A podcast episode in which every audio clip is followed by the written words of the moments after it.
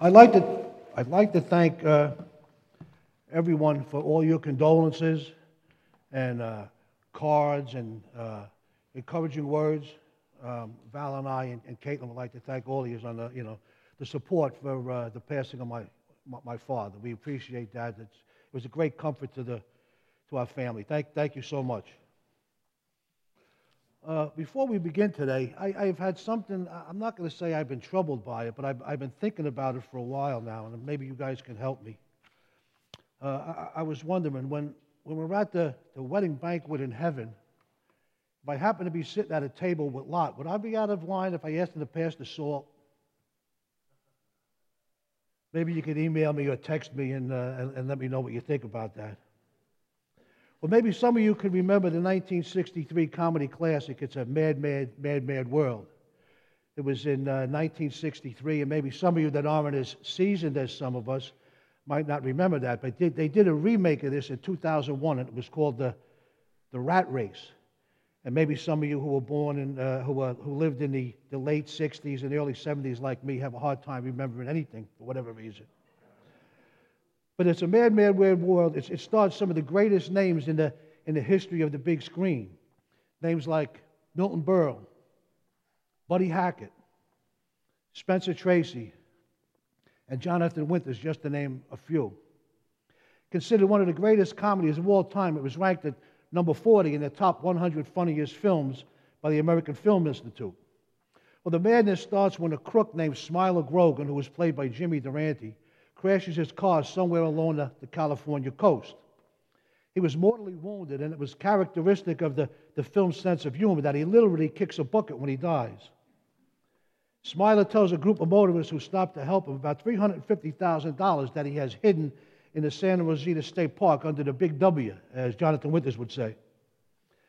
Well, it's, uh, the Big W was four palm trees in the park that formed this huge W.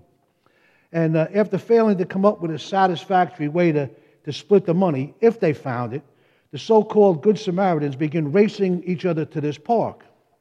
Well, unbeknownst to them, Captain Culpepper, who was the chief of detectives of the Santa Rosita Police Department, who's been working the Grogan case for years and hopes to solve it and retire, he has the ever watchful eyes of various police departments reporting back to him the whereabouts of this money hungry bunch. And after many mishaps, everyone reaches the park, and when the big W is finally found and the money's dug up, Culpepper identifies himself and he convinces this group to turn themselves in. Well, suspicious about why Culpepper would let them go, the motorists follow him and they notice he isn't returning to the police station. They chase him to this condemned building where the men corner him on a, a rickety fire escape. Well, in the struggle, Culpepper drops the briefcase containing the money scattering it to the avaricious crowd of people in the street below. Well, while the film is very funny, its title seems so appropriate for our world today. In the movie, we see people causing an amazing trail of destruction in their wake, people withholding information, causing accidents, failing to report incidents, reckless driving, theft, greed, at least three cases of assault and battery, and a scrupulous con man and a, a spaced out brother in law. Sounds a bit like our world today, doesn't it? We look around and we see things that we never dreamed would happen. Our world is upside down, and I think it's getting worse all the time. Upside down has become normal for most people, and I honestly don't know how much longer we continue in this condition. Isaiah writes in, uh, in, in chapter 5, verse 20, he tells us what the mind of an upside down person might look like. Isaiah writes, What sorrow for those who say evil is good and good is evil, that dark is light and light is dark, that bitter is sweet and sweet is bitter. What sorrow for, the, for those who are wise in their own eyes and think of themselves so clever. What sorrow for those who are heroes at drinking wine and boast about all the alcohol they can hold. They take bribes, they let the wicked go, and they punish the innocent. For they rejected the law of the Lord of heaven's armies and they despise the word of God. See, Isaiah is writing about the past, but he could be writing about today. Friends, we live in a mad, mad, mad, mad world. And I don't know about you, but I'm ready for, th- I'm ready for things to change. I want the old normal, not the, not the so called new normal. I'm ready for the days when we could, we could shake hands and give somebody a hug. And I think you are too. Today, our, the anxiety level of our country is at, a, is at an all time high. People are worried, living in fear, and wondering what the future holds. Now, as we come to our text this morning in John 16, I wonder if the apostles felt a little bit like we do today. See, Jesus is going to say the last few words to his 11 disciples, and their world is going to be turned upside down. What did the closest friends of Jesus do when they were worried and living in fear and had no idea what their future held? I think if we take the advice that Jesus gave to them, we can have peace in this mad, mad, mad, mad world. And that's the title of this morning's message. We can have peace in this mad, mad, mad, mad world. So turn with me, if you will, to John chapter 16, verses 25 to 33. And as we turn to the Word of God, let's turn to the God of that Word in prayer, shall we? Father, it's our hope that you would be glorified by this message this morning. We come with great expectation, leaning on your promises and your faithfulness. Help us to toss off anything that would keep us from hearing what you have to say to us. Help us to fix our eyes on you and you only. We receive this word with all joy and ask that your Holy Spirit would help us to, to put it into faithful action and to proclaim your glory. May it give us a hope and a peace in this mad, mad, mad, mad world. John 16, beginning in verse 25.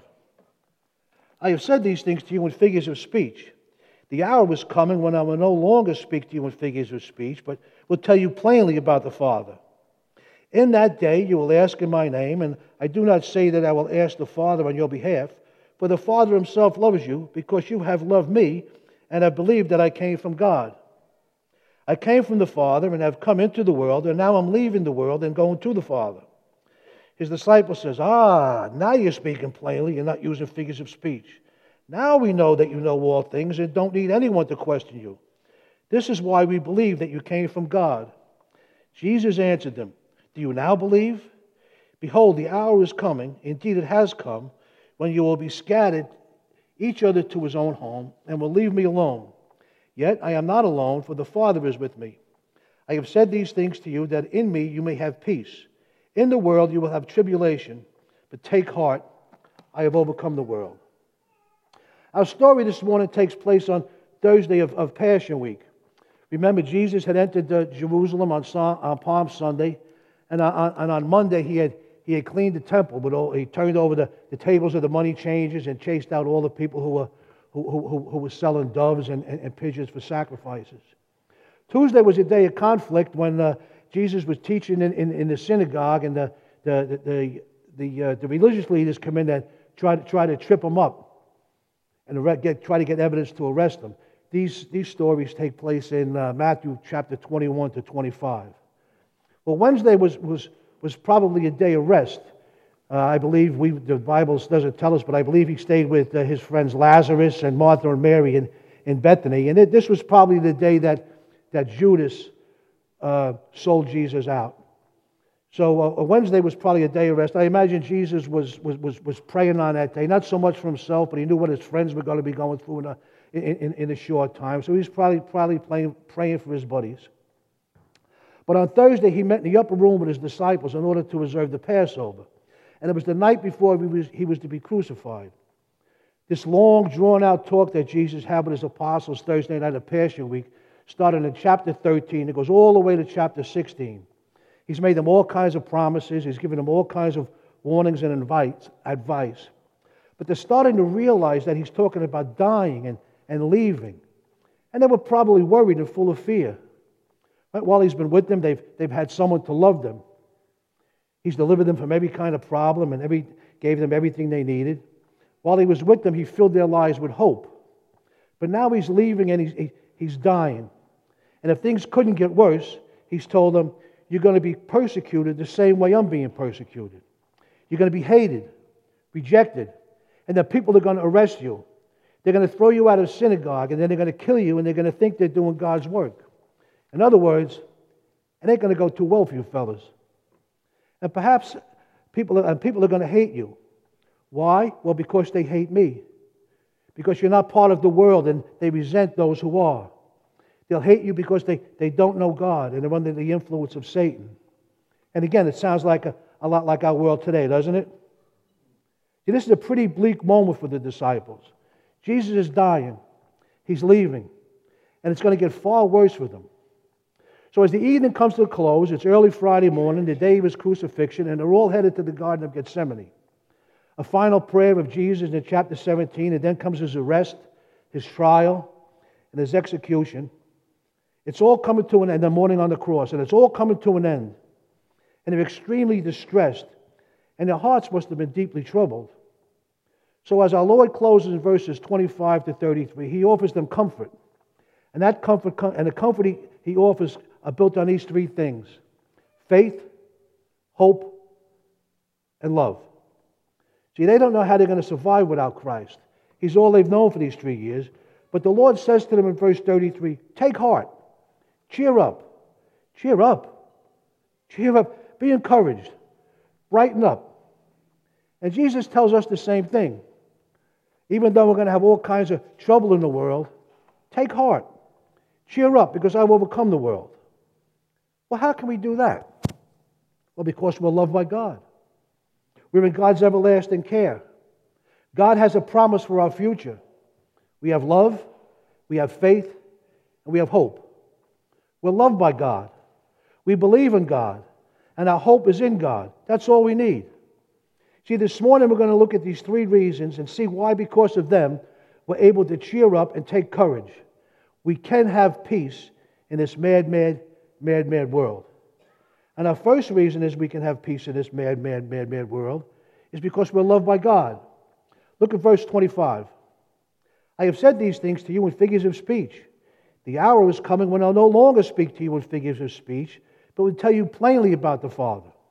In that day you'll ask in my name, and I don't say to you that I'll ask the Father on your behalf, for the Father himself loves you because you have loved me and have believed that I came from God. These things, see, these things mean all the things that he's been saying to them for the three years that he's been with them. It's all been about the Father. He's been revealing God to them. I and the Father are one. I do the Father's will. I only do what the Father tells me to do. But it was all in figures of speech, in parables, allegories. See, Jesus spoke about being the light. He spoke about being the living water. He spoke about his body as the temple. He spoke about eating his flesh and drinking his blood. And now he's talking about dying, rising, and leaving. These 11 guys didn't know what to think. They couldn't understand everything because these things hadn't happened yet. So he couldn't fully explain the cross, the resurrection, the ascension, the Holy Spirit. I mean, how could they understand? You know, I don't think it was just because these things hadn't happened yet. I think maybe the apostles were a bit like me. They were thick headed. You okay, D? You're going like this. I think you got a bad crick or something? They, they were thick headed, and they had a hard time getting it. See, they were reluctant to believe that he would die and leave because he thought he was going to bring them the kingdom to this earth, right?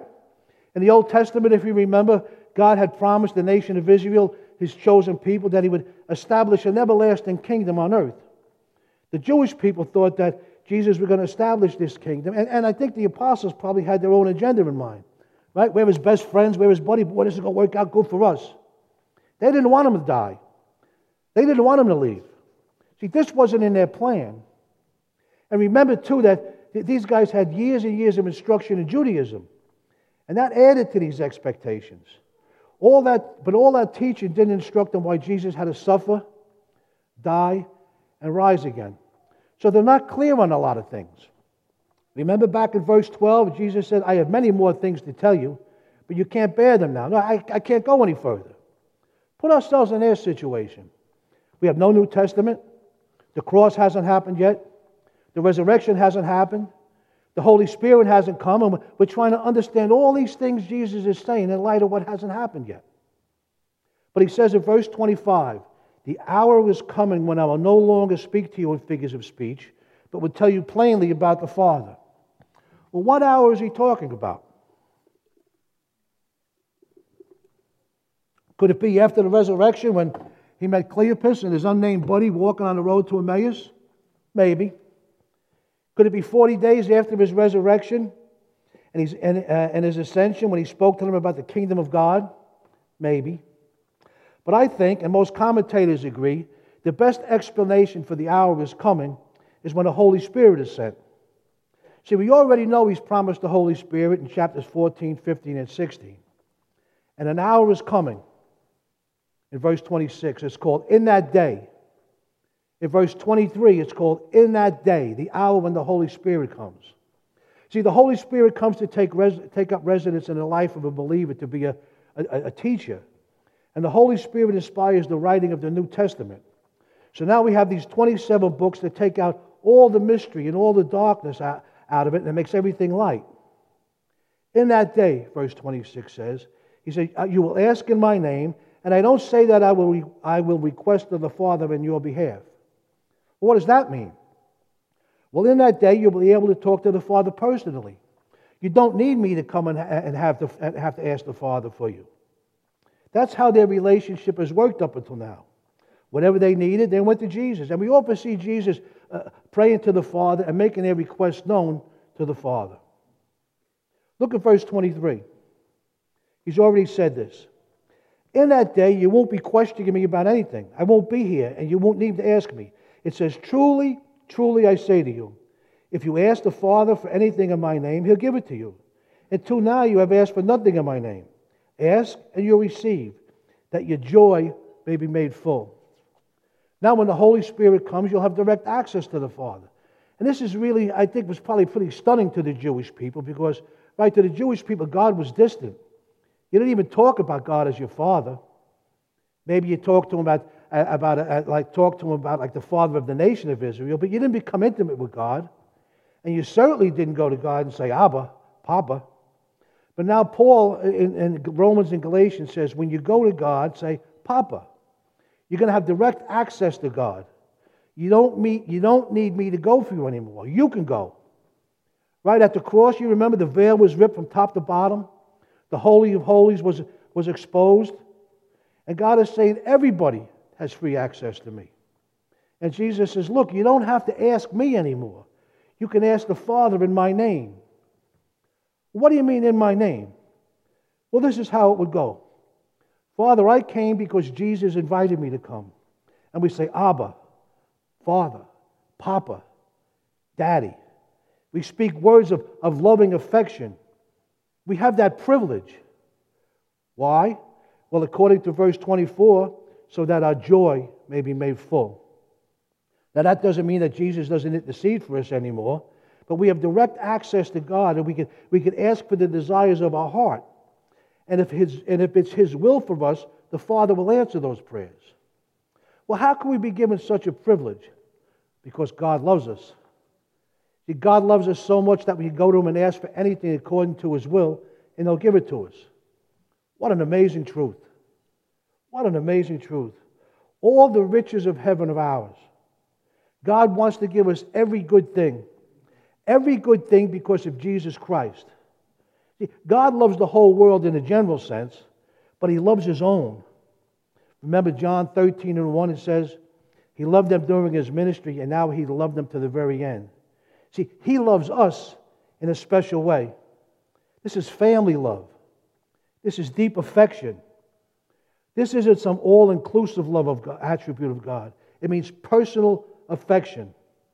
We might say it this way It's nice to know that God loves us, but how amazing is it to know that He actually likes us? He's fond of us. That blows my, that blows my mind.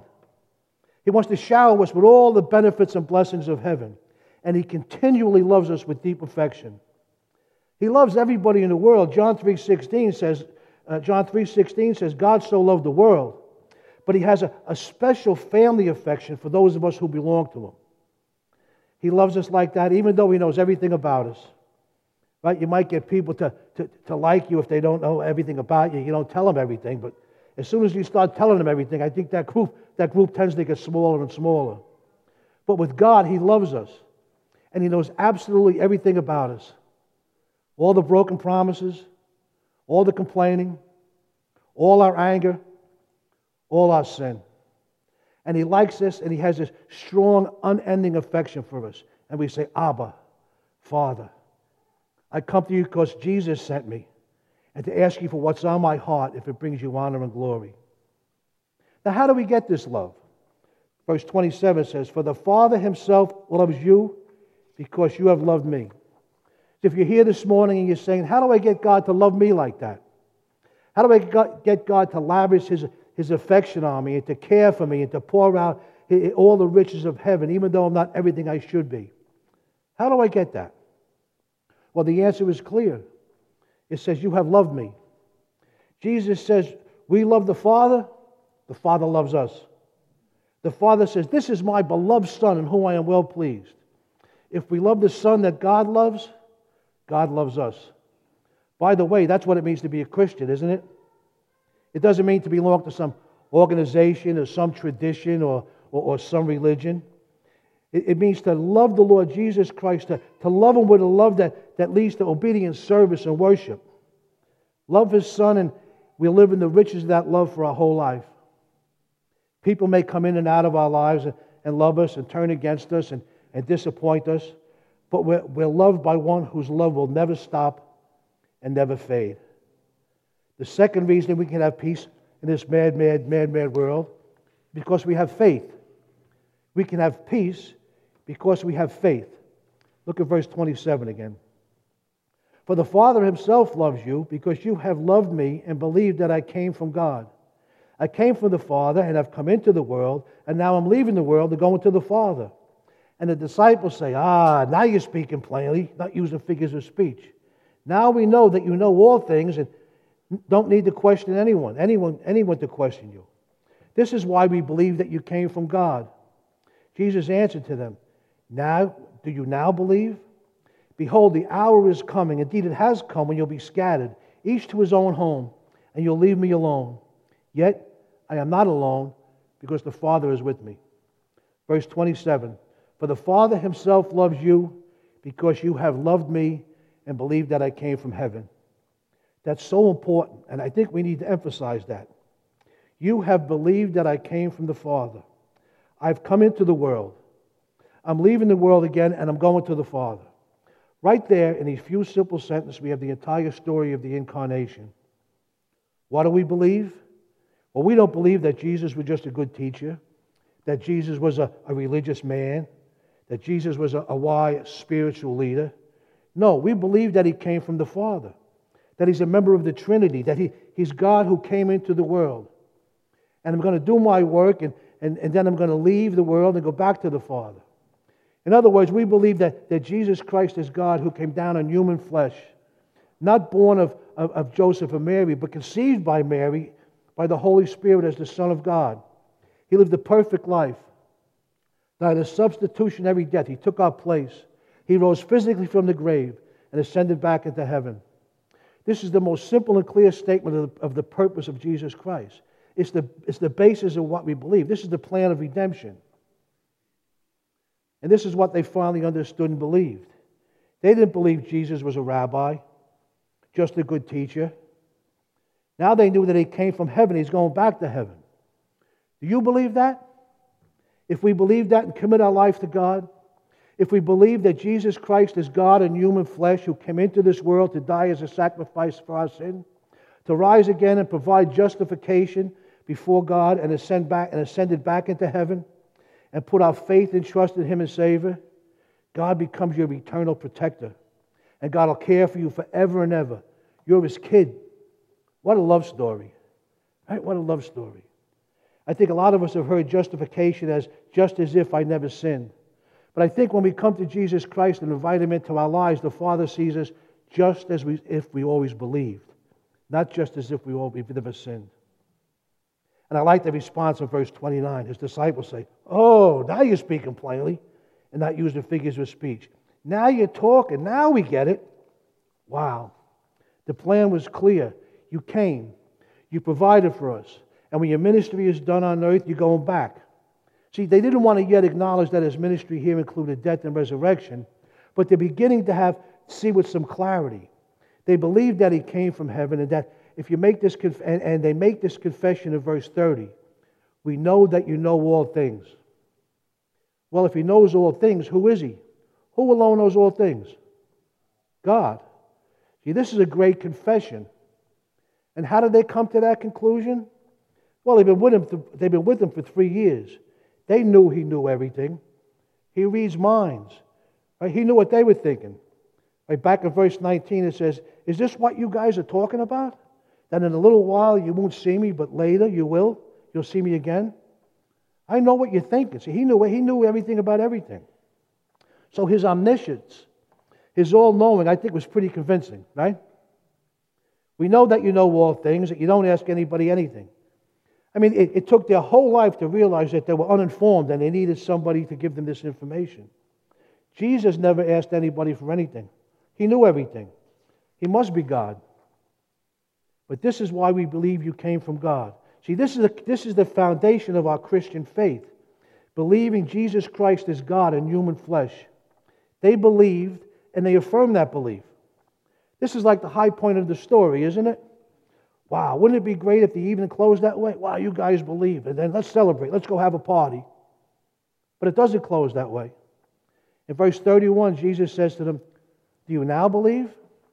Now, as I was, as I was preparing and studying for this, I, I thought about this. You know, I, I don't think Jesus is really questioning their faith here. I think he's affirming it. So now you believe.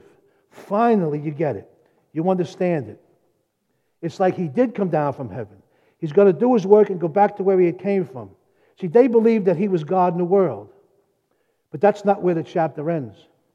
He says to them in verse 32 Behold, an hour is coming, and has already come, for you to be scattered, each to his own home, and to leave me alone. And yet, I am not alone, because the Father is with me. See, there's another hour coming when they run. When was that? Well, maybe just a few minutes after we said this. Right? They're, they're on the way to the garden. Jesus is arrested and they run. Zechariah 13 and 7 says, Strike down the shepherd, and the sheep will flee, scatter. What happened? He just said you're believing. But an hour is coming when you, you're going to run in doubt and fear. Was this a false faith? Was this a weak faith? Maybe this was just some kind of emotional experience. No, I think it was weak faith. It was little faith. Like that man who said, Lord, I, I believe, but help my unbelief. Fill me up. Get this faith to maturity. See, it's very important that Jesus said this so that when they, when they did run, they would say, Wow, this is exactly what he said we would do. Which again affirms his omniscience. And it also affirms the fact that they were true believers and they were loved by the Father, even though their faith was weak. The Apostle Paul said, If we are faithless, he remains faithful. Look, I think we'd all like to believe that our, our faith is fully mature, right? That no matter what trial comes, no matter what happens in our life, no matter what issue we have, our faith is mature enough to rest completely and confidently in God. See, but understand, these are very, very young people in Christ. They had a very young faith. And he says, Look, I'm telling you, you're going to run. You're going to run. He said to Peter, and Peter, he said that to Peter. And, and Peter said, No, no, no, no, no. I'll die with you, Lord. See, Peter thought he was a rock, and the rest of them were just pebbles. And they all started to run fast. Does this mean that their faith wasn't real? No. It just means that it was weak, it was immature. They did believe, and they believed in the right thing, but I think they overestimated the strength of their faith. And I think we should encourage young believers in the Lord that one of the most helpful things in their development is don't overestimate the strength of your faith. So we think we can, understand, we, uh, we, we can withstand the wiles of the devil. That's pride. That's pride. Proverbs 16 uh, and 8, uh, Proverbs 16 and 8 says, Pride goes before destruction, haughtiness before the fall. Haughtiness is arrogance. The word arrogant or arrogance is, is used over 200 times in the NIV. And most of the time it, it means a, a, a behavior or attitude that's detestable to God. It's an, it's an abomination to Him, vile, disgusting. And it's dangerous, it's a dangerous thing to underestimate the power of the spiritual world and to overestimate our ability to, our ability to withstand it. When Jesus told Peter that Satan was going to come after him and that and the others responded, Lord, I'm ready to go with you, both to prison and death. Peter had a willing spirit, but he didn't know how weak his flesh was. See, but their faith was real and it was tested. And when it was tested, they ran. But by Sunday night, they were all back together and their faith literally was inflamed. And when the Holy Spirit came on the day of Pentecost, they turned the world upside down. You see, there's a, there's a maturing process. But they believed. And because they believed, God kept them and God used them mightily when their faith was strengthened.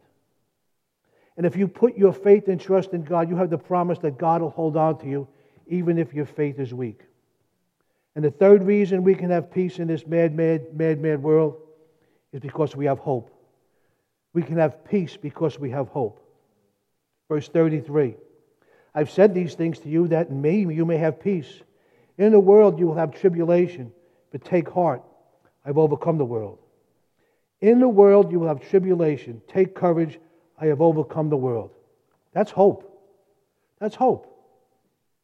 As we look around the world, uh, uh we say, geez, what's, what, what the world is going on here? How could things get any worse? But he overcame the world. Past tense. It hasn't happened, it hasn't worked out in time yet, but it's planned in eternity. You see, this is the ultimate victory. The world is going to persecute us. The world is going to want to kill Christians. But I've overcome the world. What does world mean? World doesn't mean the planet. It doesn't refer to the, the physical creation. It refers to all that opposes God. Right? Satan is the God of this world. James 4 and 4 tells us that the world is anything that has submitted to the rule of the, of the devil. See, we live in a world of evil. Evil dominates the world. The world is ruled by Satan. He's the ruler of the world, the prince of the power of the air, the power that now works in the sons of disobedience. That, that's a term for sinners. The world hates us, it's hostile toward us. The Apostle Paul acknowledged this later to the Christians in Thessalonica. It says, No one should be disturbed by these afflictions, for yourselves know that we've been destined for this. For indeed, when we were with you, we kept telling you in advance that we were going to suffer affliction. And so it came to pass, as you know. We're destined for persecution, we're destined for affliction. And we shouldn't be surprised at that by Christians. All that's godly in this present age is going to suffer persecution. Peter tells, that, Peter tells us this in 1 Peter. He says, Remember that your family of believers all over the world are, going to, are going through the same kind of suffering that you are. See, we expect the world to persecute Christians because they persecuted Christ. Even kill Christians because they killed Christ. They hate us because they're not of the world and, and they don't know God. So, in the face of all this, in the face of all this tribulation that these men are going through, how do they survive? How do these guys survive after all this going through? Triumphantly. They come through triumphantly. How do they get through? What do they hold on to? Well, our Lord says, take heart, take courage. See, this isn't just some kind of a pep talk, this is a divine promise. This is a command. The disciples are distressed, to put it mildly. They're, tr- mildly. they're troubled. They don't know how they're going to survive without Christ. He's all they've known for three years. And he tells them, cheer up, cheer up. And he tells them three things that should bring them joy. One, that they're loved by God. Two, that two, you're in God's everlasting care. And three, God has a promise for your future. And that's his promise to us. We have love, we have faith, and we have hope. We're loved by God. We believe in God. We hope in God. That's all we need. To be loved by God, to be entrusted into God's eternal care, and to have Him and have Him promise us a glorious future. That's all we need. That's exactly what everybody needs. Why don't people run to Christ when, so they can have someone to, to love them?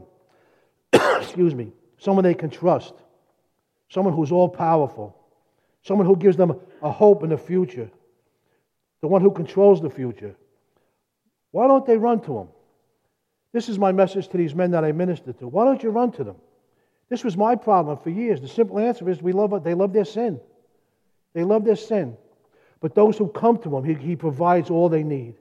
To know that you're loved by God, to know that you're cared for by God. We trust in Him, we believe in Him, uh, and He holds us and keeps us forever. And to know that He's our hope, that He's in control of all things in heaven and the universe, that takes all the anxiety out of life. I have overcome sin. I've overcome Satan.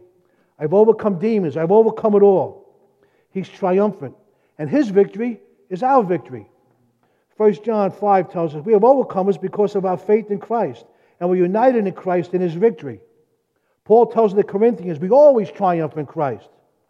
See, it doesn't matter how the world is going, we win in the end. We win in the end. My beloved brother, Paul says, be steadfast, immovable, always abounding in the work of the Lord, knowing that your toil is not in vain in the Lord. Thanks be to God who gives us the victory through Christ Jesus. Do you want peace in your life? Tranquility in the midst of turmoil? Do you want joy in your life? To be able to face life no matter how difficult things get? Then we need to be in the arms of a loving Savior. A God who loves us. A God who's trusted, who's, we can trust for our, uh, our eternity, our eternal destiny. Who cares for us and holds on to us forever and ever, even through times of doubt. A God who not only has the power over the present, but has power over the future and has already established the future, and we're part of that future. An inheritance, undefiled, laid away in heaven for us. Amen? If anyone here this morning wants to begin a relationship with Jesus Christ, I want to lead you in a little prayer. There's no magic words to this, to this, to this prayer. It's just a simple way of, of uh, describing what's in your heart. If you would like to begin a relationship with Jesus Christ, if you're listening online, repeat after me. Dear Lord Jesus, I know that I'm a sinner, and I ask for your forgiveness. I believe that you died for my sins and rose from the dead. I turn from my sins, and I invite you to come into my heart and my life. I want to trust and follow you as my Lord and Savior. I pray this in the precious name of Jesus. Amen.